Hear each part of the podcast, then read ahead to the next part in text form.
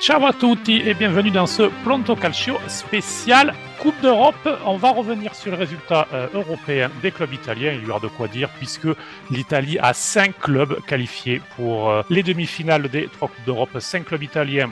C'est historique, on aura l'occasion d'y revenir, mais tout d'abord, je vais euh, présenter ceux qui vont m'accompagner, ceux qui sont autour de la table de Pronto Calcio en ce vendredi 21 avril. Il s'agit d'Antoine Aiello. Salut Antoine. Ciao, ciao. Euh, Nicolas Wagner. Salut Nico. Ciao à tutti. Et Raphaël Gauthier. Salut Raph. Salut à tous. Bon, je pense que vous êtes tous, euh, tous en forme, tous euh, bien. Hein. déjà, il y a deux Rossoneri, vous le savez, donc ils sont forcément heureux. On va d'ailleurs commencer par ça. Donc, cinq clubs italiens qualifiés pour les demi-finales, deux en Ligue des Champions, et en plus, ces deux s'affronteront. On aura un Euro Derby les 10 et 16 mai à Milan, à San Siro. Euh, Milan-Inter, puis Inter-Milan. On va commencer par ça. Le Milan qui s'est qualifié contre le Napoli euh, après le succès 1 à 0 à l'aller euh, ce mardi soir. Il y a eu un partout. but à la toute, fin du Napoli qui était presque anecdotique en un sens, puisque le, le, Milan a plutôt géré. on va peut-être commencer par ça, faire un tour rapide sur ce match. Qu'est-ce que vous en avez pensé? Je commence avec toi, Raph. Bah écoute, euh, j'ai trouvé que Milan a, quand même géré le match si on le prend sur son ensemble, mais en fait il aurait pu basculer vraiment à pas mal de moments différents, tout comme le match allait d'ailleurs, parce que, parce que Naples a vraiment confisqué le ballon, mais à outrance j'ai envie de dire, parce que Milan, euh, Milan a quand même concédé pas mal d'occasions, même si derrière euh, les défenseurs ont fait un gros match, hormis Théo Hernandez, tous ont fait un gros match, mais je t'avoue que j'ai eu très peur à pas mal de moments différents. Maignan, encore une fois, il est, exceptionnel, on ne le dira jamais assez cette saison, la saison dernière. Grand artisan des performances du Milan. Et d'ailleurs, il était absent une bonne partie de cette saison et peut-être que ça explique la baisse de régime en championnat. mais voilà, je veux revenir sur le fait que certes, Milan a, semblé gérer, mais Milan a eu chaud et, et encaissé euh, un seul but à la 91e dans ces deux matchs, c'est assez inespéré tant le Napoli s'est créé d'occasion, tant le Napoli a, confisqué la balle et, a mis en danger le, Milan. Alors, euh, comme au match aller, on ne fera pas de débat arbitrage, hein, parce que bon, euh, c'est des débats qui sont infinis. Euh, la faute de Léao, lorsqu'il y a un zéro, penalty, pas penalty, voilà, je pense qu'on a tous un avis sûrement qui est aussi assez similaire, ça c'est compliqué de, de, mais bon, on va, on va pas revenir là-dessus. Au-delà, puisqu'on a vu derrière finalement fait de match Napoli, un penalty et Ménian l'a arrêté. Donc, d'ailleurs, parenthèse, ça me ça me fatigue toujours un peu ces débats en disant il y a penalty comme s'il y avait un but en fait. Euh, non, euh, il y a un penalty, d'accord, mais bon, euh, tu peux le rater, le gardien peut l'arrêter, c'est ce qui s'est passé en fin de match. Donc, bref, mais c'est vrai qu'en dehors de ça, le Napoli était pas mal dangereux. Toi, Antoine, qu'est-ce que. Est-ce que tu as été surpris de ce Napoli-là d'ailleurs, qui avait Ozymen de retour, mais on a senti un Ozymen quand même, je sais pas, peut-être 50, 60%, pas plus. Est-ce que tu as été surpris de la façon de, jouer du Napoli? Et certes, il y a bien de difficulté le Milan, mais bon, le Milan, finalement, à l'extérieur, a, fait un bon match quoi, à gérer. Moi déjà, ce que ce qui m'a entre guillemets, ce qui m'a vraiment surpris, c'est que on a senti vraiment un Napoli qui était parfois affolé. Ils ont vraiment commencé le match euh, comme ils font à chaque fois les, les, premières parties de, mi-temps. Euh, donc la première et la deuxième sur des chapeaux de roue, donc un, gros pressing, beaucoup d'agressivité, un bloc très très haut. Euh, on aurait dit les débuts d'équipe de Zeman. Vraiment ce côté de venir tout de suite agresser, agresser les joueurs. Après, il faut dire ce qu'est. Milan, ils, ont profité et joué d'une situation qui est très simple. C'est que il manquait euh, toute la colonne vertébrale et le retour de Zimen euh, après blessure euh, a aussi aidé parce qu'on a senti qu'il était encore un peu emprunté. Donc, on va dire que surpris, faut être honnête, personne ne pensait ou peu de gens pensaient que Milan allait passer, surtout en prenant si peu de buts. Mais en même temps, aussi un peu chanceux dans le sens où Napoli n'était pas à son maximum et comme on avait dit il y a quelques mois euh, lors des premiers podcasts aussi, quand Napoli est mené, là en l'occurrence, a été, été mené sur les deux matchs, où Vic Mignon avait gagné 1-0 le premier match, donc ils avaient un but à rattraper, et en plus de nouveau mené chez eux, on sent que c'est une équipe qui n'est pas encore mature euh, parfois pour gérer cette situation de, de pression, parce que même si le Napoli finalement a, fait beaucoup de tirs, euh, à part son penalty peut-être une occasion, il n'a pas eu tant de choses à faire réellement. Donc voilà, on a senti un Napoli qui était vraiment immature pour la situation. Là où Milan, en revanche, a su très bien gérer et a, su très bien attendre et subir. D'ailleurs, sur l'immaturité, euh, pour moi, elle se voit sur, euh, elle se voit sur, euh, sur le but. Il y a, il y a cette perte de balle de Ndombele et personne ne fait faute à ce niveau de la compétition. Même, alors je me souviens plus qui était sous la menace de suspension, mais à ce, niveau-là, d'une quart de finale de tes champions, tu fais faute sur les AO à 40 mètres du but et c'est fini. Donc euh, voilà, l'immaturité, c'est aussi ça. C'est vrai que le Napoli a a pas l'expérience, a peut-être pas cette méchanceté en quelque sorte. C'est une équipe qui joue très bien. Il lui a manqué ça, alors que le Milan, peut-être sur les deux matchs, a aussi eu ça en plus aussi. A eu cette façon de savoir gérer les, temps faibles et les temps forts. Qu'est-ce que tu en penses, Raph? Je suis d'accord avec Antoine et j'ajouterais aussi que, Milan euh, a joué comme ça parce que, euh, Naples a, dominé à outrance et ça allait très bien à Milan. Je veux dire, Milan aime bien laisser la balle, Milan aime bien profiter des espaces. Euh, grâce à Léao, on le sait, il a fait la différence à l'aller et au retour. À l'aller, il fait une passe D, mais il se procure une occasion euh, énorme euh, en faisant un rush. Là, au match, au, match retour, il fait exactement pareil. Il fait un rush de la Sky, on parle de 75 mètres, balle au pied, ce qui est assez, euh, assez impressionnant, avant de faire une passe D à nouveau dans ce match. Donc, donc ça a été assez parfait tactiquement pour Milan, mais encore une fois, c'est c'est très bien de ne pas avoir encaissé de but parce que quand tu joues de cette manière dans tes 30 mètres, j'ai regardé la position euh, moyenne des joueurs, c'est assez, euh, assez significatif. Tonali, il joue, euh, il joue à la hauteur d'un Tomori en championnat. Donc, c'est quand même très risqué, mais c'était exactement ce qu'il fallait faire. Et peut-être que ça va faire le lien avec le débat suivant, mais ça sera complètement différent contre l'Inter parce qu'on sait que l'Inter va pas jouer du tout comme Naples joue. Et du coup, ça va, être, ça va forcer Milan à jouer autrement avec d'autres armes et d'autres qualités aussi, parce que Milan n'a pas que la qualité des contre-attaques. Euh, Giroud n'est pas vraiment un joueur de contre, on le sait. Donc ça va forcer Milan à jouer autrement et ça va être intéressant. Puis pour finir ce débat, j'ai peut-être demandé d'ailleurs à Nicolas qui euh, aura un regard un peu plus neutre. Moi, j'ai bien aimé Krunic aussi, encore une fois, dans, ce rôle-là, qui est vraiment euh, un peu une révélation parce que en début de saison, il n'était pas forcément parti pour être titulaire et dans, ce milieu à 3 avec Benacer et, Tonali, vraiment, il apporte de l'équilibre aussi bien en phase offensive que défensive. Il est très très bon. Nicolas, qu'est-ce que tu en as pensé de ce match? Oui, de toute façon, je suis d'accord avec euh, Antoine et, et Raph. C'est-à-dire que le Milan a, bien su gérer la, double confrontation. Napoli, euh, que ce soit à l'aller et, au retour avec euh, bah, l'absence de, certains joueurs, mais aussi avec les contre-performances, enfin pour moi, je pense que c'est quand même une contre-performance de, de qui n'a pas réussi à être euh, aussi étincelant qu'il est en, championnat, parce que bien bloqué par la tactique du Milan. Euh, c'est peut-être euh, là aussi la, la clé de, de, cette double confrontation. C'est-à-dire que bah, voilà, un, un, joueur comme Léao, qui était décrié depuis plusieurs semaines au Milan, a réussi à sublimer en, en, Champions, ce qui n'a pas été le cas de l'autre côté. Il n'y a eu aucun joueur clé de, du Napoli qui a réussi à faire la différence. Et euh, effectivement, même si euh, au retour ils ont été euh, dominés, bah, le, le, Milan a réussi à, à, être solide et à, à bien gérer son avance. Le scénario du match est parfait pour eux. Euh, même si euh, avec le penalty raté de Giroud au, au, début du match, on aurait pu penser que c'était euh, un moment charnière, mais finalement non. Et là, je regarde les stats. ouais, Napoli a, a, beaucoup tiré, mais n'a pas beaucoup cadré sur 23 tirs au but, il n'y a eu que 4 tirs cadrés.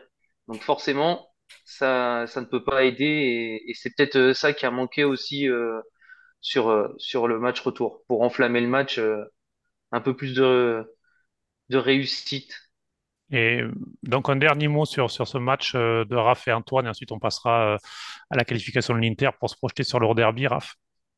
Oui, bah comme tu, comme tu le dis, Nico, c'est un match qui aurait pu basculer à pas mal de moments et peut-être qu'on n'aurait pas du tout eu le même score à la fin. Giroud, il a un penalty assez tôt dans le match. On peut s'imaginer que s'il le marque, eh ben, Milan peut-être reculant encore. Peut-être que Naples marque un peu plus tôt. Il y a le péno euh, non sifflé pour Naples. Je pense s'il le met, c'est pas du tout pareil après. En fait, euh, c'est ça le foot. Malheureusement, ça peut basculer tout le temps euh, selon les décisions, mais aussi selon, selon ce, que, ce que tu fais avec les pieds. Et au final, bah, ça a bien tourné pour Milan, mais, mais je le répète, tous les faits étaient un petit peu euh, favorables euh, à Milan dans ce match, mais sur la double confrontation, sur 180 minutes, je pense que même si Milan a laissé aller sur les deux en moyenne, ça fait peut-être 70 ou 75% de possession pour Naples. Mais en termes de dangerosité, euh, je pense que Milan a eu les meilleures occasions. Si tu prends match aller, match retour. donc peut-être que c'est une qualif qui est assez méritée. Moi, ce que je trouve aussi très intéressant, c'est que finalement, en un mois, on a rencontré Napoli trois fois, avec trois types de matchs complètement différents. Le match championnat, même dans un autre contexte, Milan a quand même eu beaucoup, a eu la balle et a été très dangereux et les a vraiment percutés. Le deuxième match, San Siro, on a essayé de mettre beaucoup de rythme, on a eu beaucoup d'occasions, comme dit Raphaël. Et le troisième match, on, on, s'est mis vraiment dans une position de, de, de, subir, de soumission quasiment. On savait qu'on pouvait pas avoir la balle, donc on, leur a laissé la balle. Donc, euh, je trouve aussi intéressant ce côté de ce Milan qui s'est adapté, agressif en championnat, euh, conquérant euh, à la maison et résistant au retour. Je trouvais que c'était pas mal aussi. Ça, montre quand même que cette équipe, finalement, elle, euh, elle est capable, et surtout avec le même schéma de jeu, avec les mêmes joueurs à chaque fois quasiment. je crois que 90%, c'était les mêmes joueurs. 80, ouais, c'est ça. Il y avait 10 joueurs sur 11 à chaque fois quasiment. Donc je trouvais que c'était plutôt intéressant. Et la dernière chose, c'est qu'on écoute beaucoup aussi les autres podcasts et les autres journalistes, et on lit beaucoup la presse, on voit un peu ce qui se passe sur Twitter. Je trouve assez drôle les gens qui disent ouais mais Napoli méritait, Napoli méritait. Enfin, je, peux, quand même rappeler que Napoli a dominé aussi Liverpool qui est finaliste l'année dernière. À un moment, Milan, euh, on joue la qualif, on joue pas à qui domine le terrain ou qui domine le jeu. Milan a joué avec ses armes, Milan s'est qualifié. Le mérite, le mérite est celui qui met plus de buts au football. C'est pas celui qui, qui fait les plus belles phases de jeu. Donc faut pas oublier qu'il faut gagner les matchs. Ça, c'est un débat quasi philosophique, euh, Antoine. On va peut-être pas s'en- s'engager sur le terrain là, mais il y a pas mal de coachs qui seraient pas pour, euh, pour ce que tu dis. Mais bon, moi, je te rejoins là-dessus en tant que supporter. La qualif était importante. euh, elle va faire du bien à tout niveau, que ce soit sportif, parce qu'on sait qu'en Serie A, c'est pas la joie. Forcément, avec la Juve qui récupère ses points. On sait que, on sait que financièrement, ça va faire énormément de bien à Milan parce que elle en a be- je pense que ce club en a besoin pour, pour être un peu plus attractif sur le marché des transferts. Et, euh, et puis de toute façon, c'est une qualif en demi-finale. On n'a pas connu ça depuis euh, plus de 15 ans, donc on prend très volontiers. Nicolas? Et justement, euh, j'avais pas euh, mentionné tout à l'heure, mais puisque vous parlez de mérite et tout ça, je voudrais saluer euh, Pioli.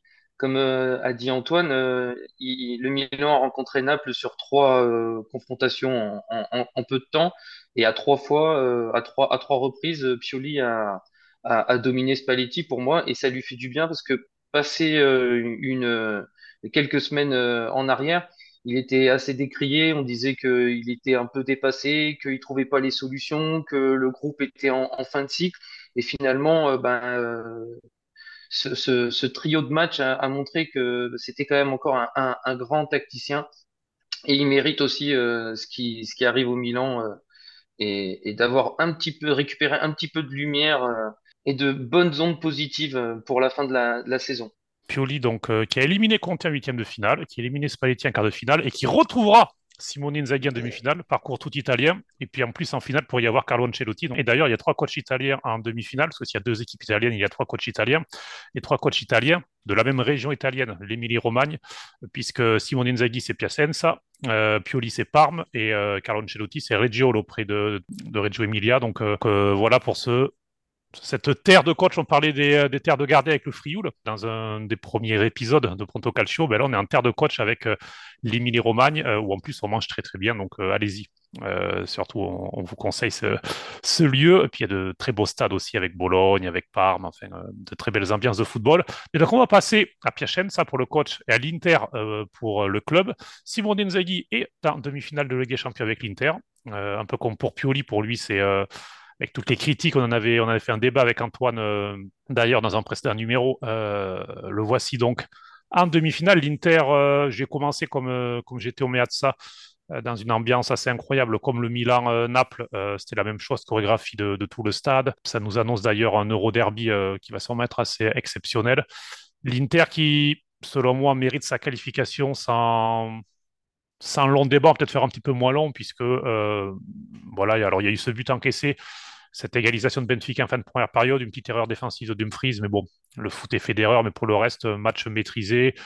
L'ouverture du score de Barella qui montre encore une fois que c'est un joueur vraiment euh, épatant, euh, qui progresse vraiment euh, dans les 30 derniers mètres. C'est ce qui lui manquait sous Comté.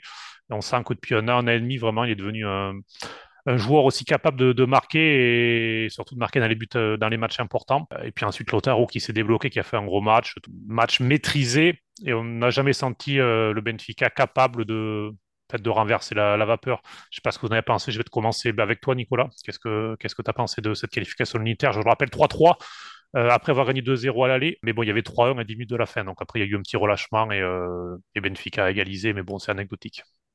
Oui, bah de toute façon, l'Inter, avec l'avance acquise à, l'aller, était un peu dans une position favorable, a, a laissé le ballon à, à Benfica, les a piqués en contre.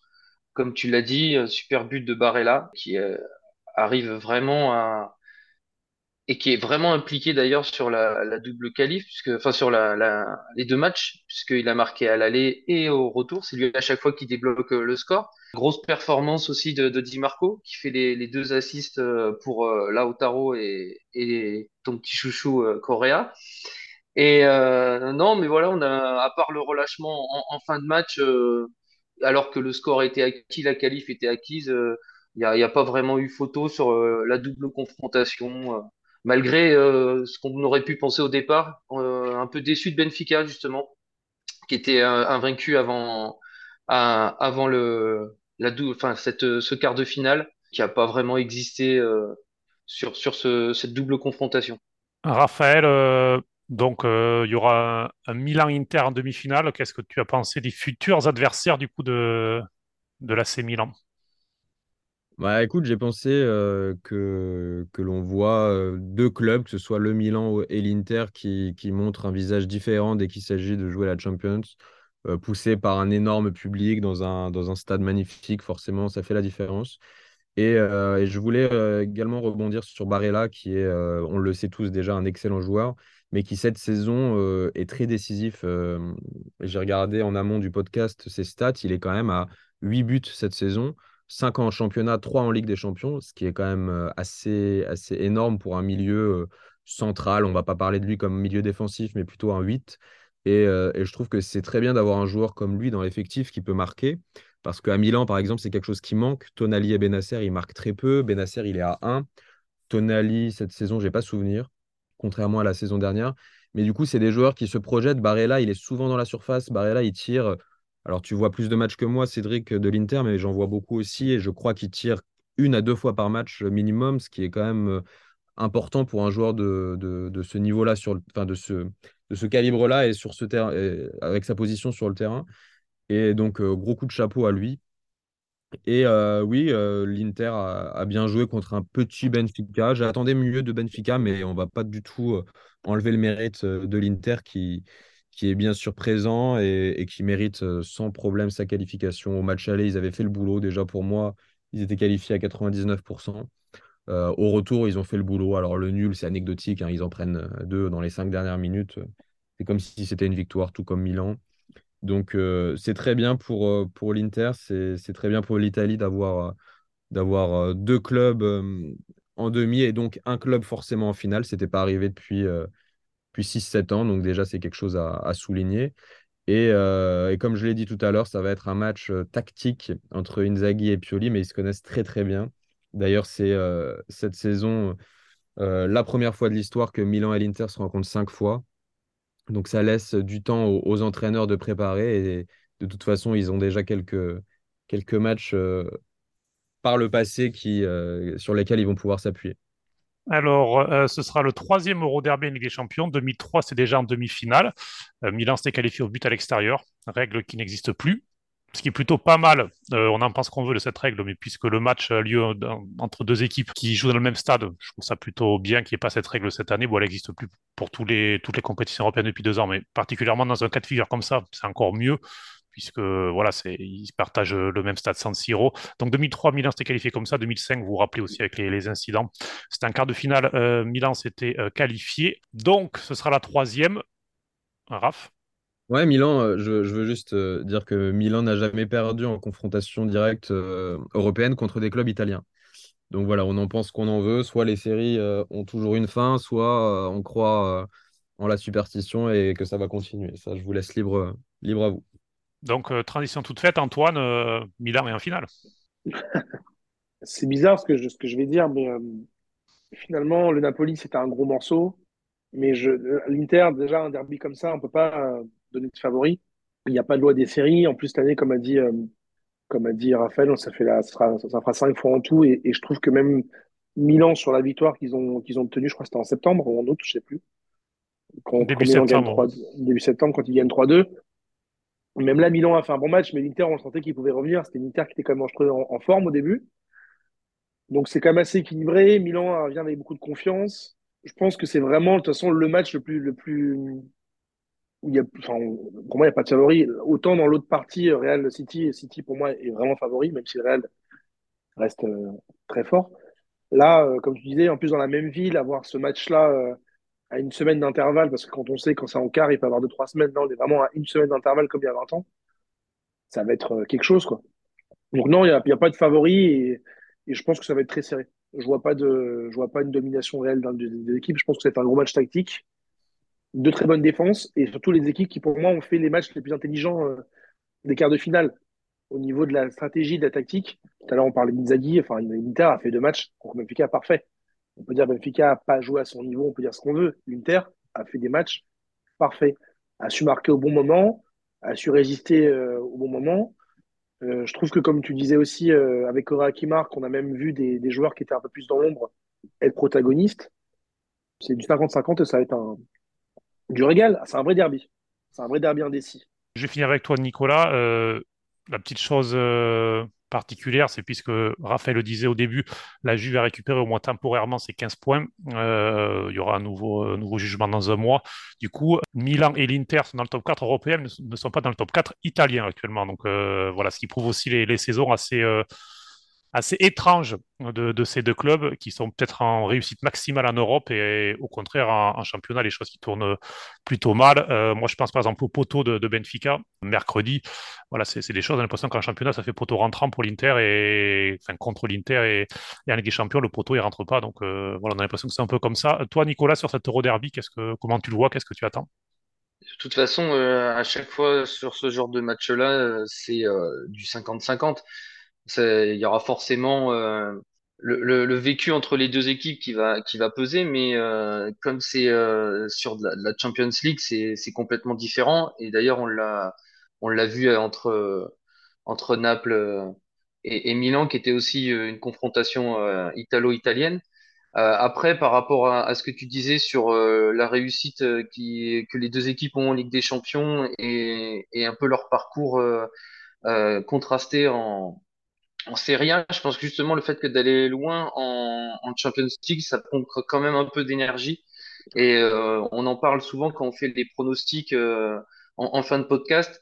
Euh, quand il y a des matchs de Ligue des Champions, les équipes perdent des points en, en championnat ou euh, vice versa, ou, ou, les, ou, les, rencontres qui se jouent un peu avant. Et je pense que ça, ça joue quand même aussi euh, dans, dans, les saisons. je sais plus où j'ai entendu parler de ça, mais il disait que l'année dernière, euh, le, le, le, Milan où il y a deux ans quand, quand ils ont fait des, des bons parcours, ils n'avaient pas de Coupe d'Europe à disputer. Donc euh, ils étaient focus sur le championnat et euh, c'est pour ça que ça, ça tournait bien. Mais tu Là, sais que Nicolas, je pense que tu l'as entendu en fait dans, dans, dans Pronto Calcio de, de, de, début de semaine, parce qu'on a parlé avec Raphaël, effectivement, la saison passée, Milan qui gagne le championnat aussi parce qu'il n'y euh, a plus de Coupe d'Europe rapidement et l'Inter il y a deux ans qui a pas de Coupe d'Europe à partir de, enfin, qui élimine en phase de poule, du coup, qui fait un, un parcours, une ligne droite euh, assez impressionnante. Donc, euh... oui, c'est pour ça qu'on mais... a gagné beaucoup de championnats. Hmm. Mais maintenant vrai. que tu le dis, effectivement, c'était dans Pronto Calcio, donc euh, voilà, très bien. Tu as de très bonnes mais, écoutes mais voilà. pas avec nous. Bravo. J'essaye de me mettre à jour. Raphaël, tu voulais euh, rajouter quelque chose? Oui, bah, tu as raison, Nico, euh, en, par en, parlant de, des matchs de la semaine qui influent totalement sur, euh, sur les résultats du week-end. Et c'est aussi pour ça que je suis content que la Juve et la Roma soient qualifiées, parce que si ça peut leur permettre de perdre quelques points euh, en championnat, ça arrangerait pas mal Milan. donc je sais que la Roma a un gros calendrier qui arrive avec l'Atalanta, avec le Milan, avec l'Inter peut-être. donc. Ouais. C'est des gros matchs que Mourinho va devoir aborder en jouant également le jeudi. Euh, ça va compliquer euh, les choses, ça va compliquer sa, sa, donne pour, la Serie A, mais c'est très bien pour et le championnat, mais également pour les poursuivants. Que, comme on l'a dit, la Juve récupère ses points. Et la quatre places en Ligue des Champions, on ne pas trop, euh, tant on sait que les, concurrents sont, là. Il y aura forcément des, des, gros clients sur le carreau, peut-être les deux Milanaises sauf si une gagne la Champions League. ce dont je ça doute. semble, ça semble le parcours quasiment le plus simple pour, euh, pour l'Inter et Milan. Enfin, le plus simple. Il faut, déjà éliminer le, le, cousin, le voisin en demi-finale, puis ensuite City ou le Real en finale. donc ce serait très compliqué, mais c'est vrai que ils sont à trois matchs de se qualifier pour la Ligue des Champions, alors qu'en championnat, il reste huit matchs et il y a un retard désormais. Alors, tu as fait la transition, elle est toute trouvée, effectivement. Je le disais au début, cinq clubs italiens qualifiés, c'est historique, il y avait eu à plusieurs reprises dans les années 90, la dernière fois, euh, en 2003, quatre clubs italiens qualifiés dans les Coupes d'Europe. Euh, dans les années 90, il y avait aussi trois Coupes d'Europe, donc c'était assez comparable. Sur la saison 2003, c'était sur seulement deux Coupes d'Europe, avec trois Italiens en demi-finale de Ligue des Champions. Euh, il y avait eu le derby, comme on le disait, puis il y avait eu la Juve contre le Real Madrid, qui est encore présent en demi-finale. Mais le Real, ils sont quasiment toujours en demi-finale, donc c'est assez incroyable. Europa League, Juventus-Séville et Roma-Bayer-Leverkusen, ce seront les, affiches en demi-finale, puisque la Juve a éliminé le Sporting après le 1 à 0 de l'aller, un but partout. Euh, et la Roma est bien passée euh, par la prolongation pour éliminer Feyenoord après le 1-0 à l'aller euh, aux Pays-Bas. Victoire 4 de la Roma ce jeudi soir. Et deux affiches. On fait un petit tour rapide déjà sur les qualifications pour terminer. Puis un petit tour rapide. on peut très clairement avoir une finale 100% italienne. Est-ce que pour vous, c'est une possibilité au vu des, parcours, des matchs, des, états de forme de la Juve et de la Roma? Je commence par toi, Antoine. La Roma m'a un peu surprise euh, hier soir parce que Feyenoord ne fait pas une mauvaise saison non plus. La Roma faisait un partout euh, à la 86e. Donc moi, je pense que de toute façon, à ce niveau, à ce niveau de la compétition, euh, oui, la Roma peut aller au bout, la Juve peut aller au bout. Je pense que quand on arrive en demi-finale, après, on rentre dans un contexte qui est différent et il n'y a plus réellement de favoris. Donc oui, oui, la Roma peut aller au bout et, et je, de toute façon, Mourinho, c'est le Mister Coupe d'Europe, donc ça me ça m'étonnerait pas qu'ils aillent au bout. Pour la Juve, euh, encore une fois, le contexte est un peu compliqué pour eux avec leurs affaires. Je pense que la Roma a plus de mal face à Leverkusen. Séville Juve, Séville, euh, hier soir, ils ont battu euh, Manchester, mais bon, United ne fait pas une bonne saison, Séville non plus. Et je pense que la Juve, ce genre de match, ça les plier plus facilement. Donc pour moi, c'est très probable qu'on ait une finale 100% italienne. Nicolas, qu'est-ce que tu en penses pour prolonger l'analyse d'Antoine? Ouais, je pense quand même que même si Séville fait un, mauvais parcours en, championnat cette année, euh, pour le coup, l'Europa League, c'est quand même leur compétition. Et ça va être compliqué euh, pour la, Juventus, à mon sens. Euh, et là, ils sont passés contre le Sporting, mais vraiment, vraiment, vraiment très, très difficilement, en ayant fait le service minimum ça, me semble un peu, un peu dur pour eux. La Roma euh, contre le Bayer Leverkusen, euh, c'est, un peu plus jouable. On connaît euh, l'appétence de, Mourinho pour, euh, pour les compétitions européennes. Après, euh, bon, là, ça, se joue aussi sur un rien contre, contre Rotterdam. Ça va, ça va être compliqué parce que Leverkusen a quand même une, belle escouade offensive. Bon, ça, moi, pour moi, c'est quand même du 50-50 pour les, pour les deux équipes. Mais on croise les doigts pour euh, retrouver euh, une Roma Juventus euh, en finale. Ça serait sympa quand même. Ah bah, ce, serait, très sympa, c'est sûr. Raphaël, un mot sur, ces qualifications et la Roma qui, encore une fois, Mourinho, on en parlait, qui, qualifie et qui, après avoir apporté la, la Conference League à la Roma la, saison passée, ben, porte les Giallorossi en demi-finale d'Europa League. Oui, bah écoutez, euh, je suis, d'accord avec vous. Vous avez bien résumé les choses. Mourinho, euh, on peut penser ce qu'on veut de l'homme, on peut penser ce qu'on veut de son jeu. Ça reste un monstre, euh, ça reste un monstre dans son domaine. Il, sait comment faire pour qualifier ses équipes. Il, il y arrive quand même assez souvent. Et c'est pas un hasard si la Roma arrive en demi-finale, si elle a gagné l'année dernière une compétition européenne aussi. je pense également que ça va être du 50-50. D'ailleurs, c'est assez drôle, mais Mourinho va retrouver Xabi Alonso qu'il a coaché au Real. Mhm. Ça va être euh, une belle, euh, une belle opposition, peut-être de style, on peut parler de ça, ou tout simplement une belle opposition d'un nouveau coach et d'un ancien qui va peut-être euh, soit passer la main s'il perd, soit montrer son, son, sa domination face, au, face aux jeunes s'il gagne. On verra bien. En revanche, la Juve est favorite. Pour moi, la Juve est favorite contre Séville, qui est vraiment mal en point en championnat, qui, on va dire, se bat pour pas descendre, pour être grossier, mais c'est un petit peu ça. Donc, je pense que Séville, euh, c'est du bonus contre la Juve. Et euh, la priorité, c'est le championnat. Mais je pense que la Juve doit faire le nécessaire et une, euh, une élimination serait très dommageable pour une Juve qui, doit se racheter parce que même si, elle est pas mal en, en points en championnat, puisqu'elle est troisième, ça reste quand même, je pense, une saison assez, assez compliquée pour elle. Avec les affaires, bien entendu, avec les performances individuelles aussi. Vlaovic n'est pas dans une bonne saison, Chiesa blessé. Je passe euh, sur Pogba, mais, euh, mais voilà, c'est une saison assez compliquée pour la Juve et une finale de, de compétition européenne serait la bienvenue. En revanche, la Roma, c'est euh, du 50-50. Leverkusen, c'est une très bonne équipe. Xabi Alonso, c'est, je pense, un bon coach. Et, et ils, ont, ils ont un très bel effectif, Leverkusen. Donc, c'est du 50-50. Et, hum, et puisque tu parlais de, la Juve, des joueurs qui vont pas très bien, Rabiot, encore une fois, hier soir, encore une fois décisif. Donc, euh, très, très grosse saison d'Adrien Rabiot. Euh, Nicolas, un dernier mot pour terminer sur euh, l'Europa League? Ouais, ouais, juste pour préciser, Séville avait, avait eu une, une, mauvaise période, mais là, ils sont quand même dans le ventre mou, plus ou moins quand même loin de la, la, zone de relégation.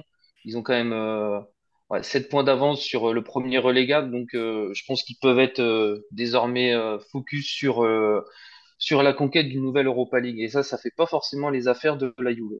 Et donc, on termine sur la conférence League. Un petit mot sur la Fiorentina. C'était fallait juste assurer la qualification. Il y avait eu un large succès 4-1 euh, sur la pelouse du, du Poznan, défaite 3-2 ce jeudi soir, mais bon, ça ne change pas grand-chose. La Fiorentina qui est qualifiée, qui retrouvera Bâle en demi-finale, Bâle qui élimine Nice. On espérait avoir un Fiorentina Nice, on ne l'aura pas. On aura un Fiorentina à Bâle. Et puis dans l'autre partie de tableau, West Ham contre la Z Alkmaar. Ça fait plaisir aussi de voir que la Fiorentina, depuis le début, avec Italiano, eh bien, a pris avec sérieux cette compétition. vu le parcours, c'est logique de les retrouver en demi-finale.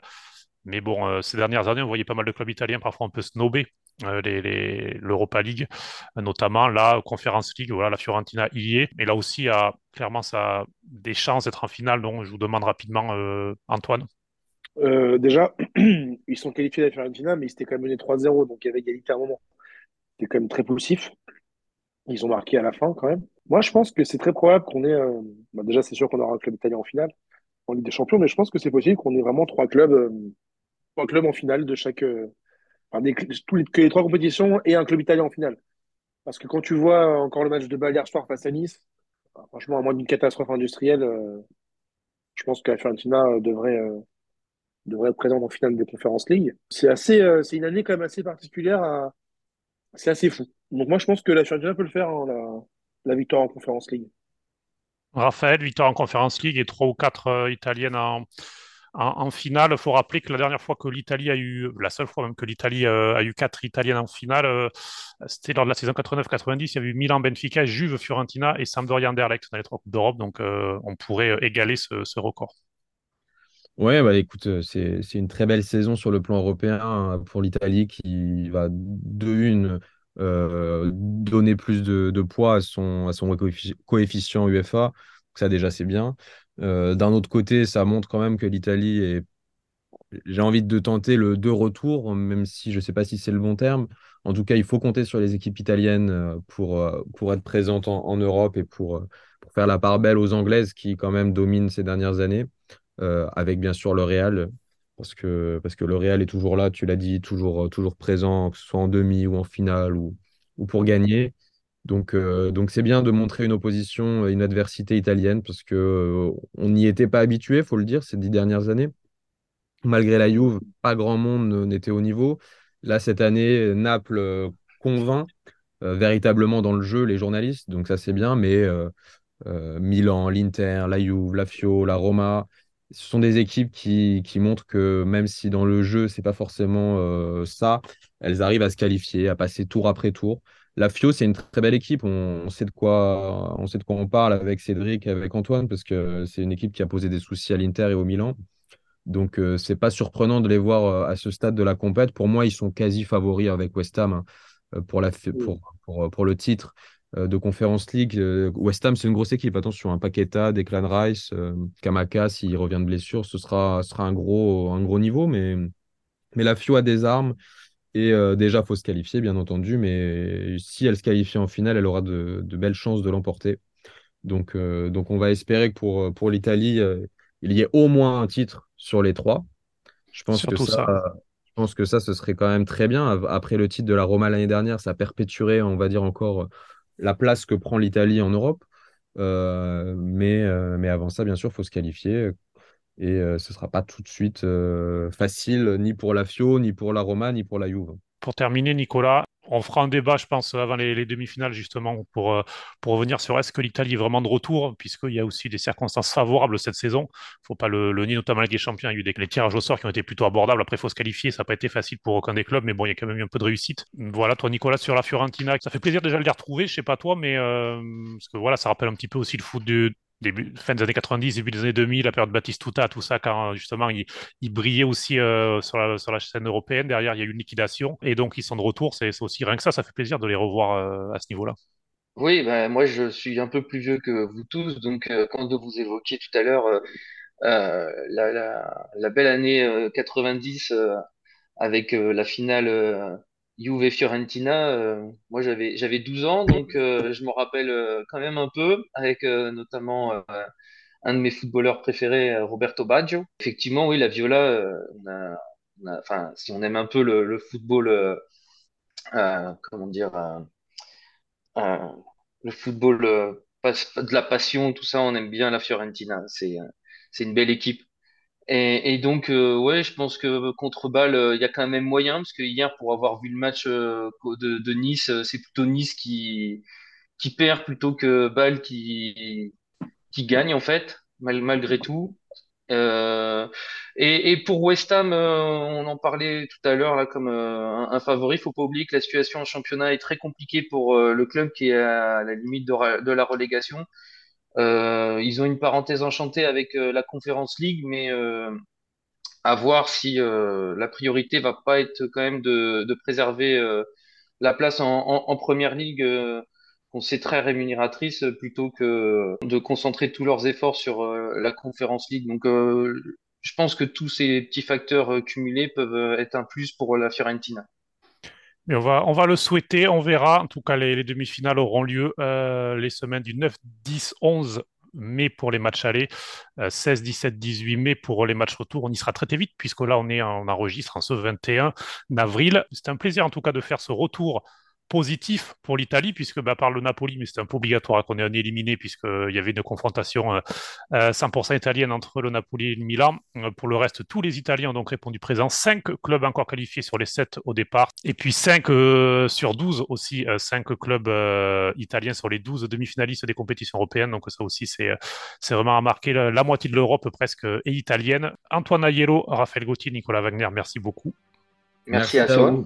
Merci. Je voulais juste terminer, Cédric, en disant que Milan a une, euh, a une histoire avec Istanbul et j'espère que l'histoire n'est pas finie. Et euh, j'espère qu'il y aura encore des choses à écrire dans le bouquin parce que ça nous rappelle 2005 forcément. Et, je pense que ce club a, quelque chose à se venger par rapport à la ville, par rapport au stade, par rapport à tout ça. On verra, on verra si effectivement euh, en juin euh, Milan retrouvera euh, Istanbul où se jouera la finale de la Ligue des Champions. on aura l'occasion bien sûr d'en reparler dans Pronto Calcio. N'hésitez pas à partager ce podcast, télécharger sur les différentes plateformes de podcast et puis bien sûr à faire vos retours. Vous pouvez, poser nos questions, vous pouvez nous poser des questions sur Twitter, également sur les réseaux sociaux. On y reprendra avec grand plaisir. Très bon week-end de Calcio à tous. Ciao ciao. Ciao ciao.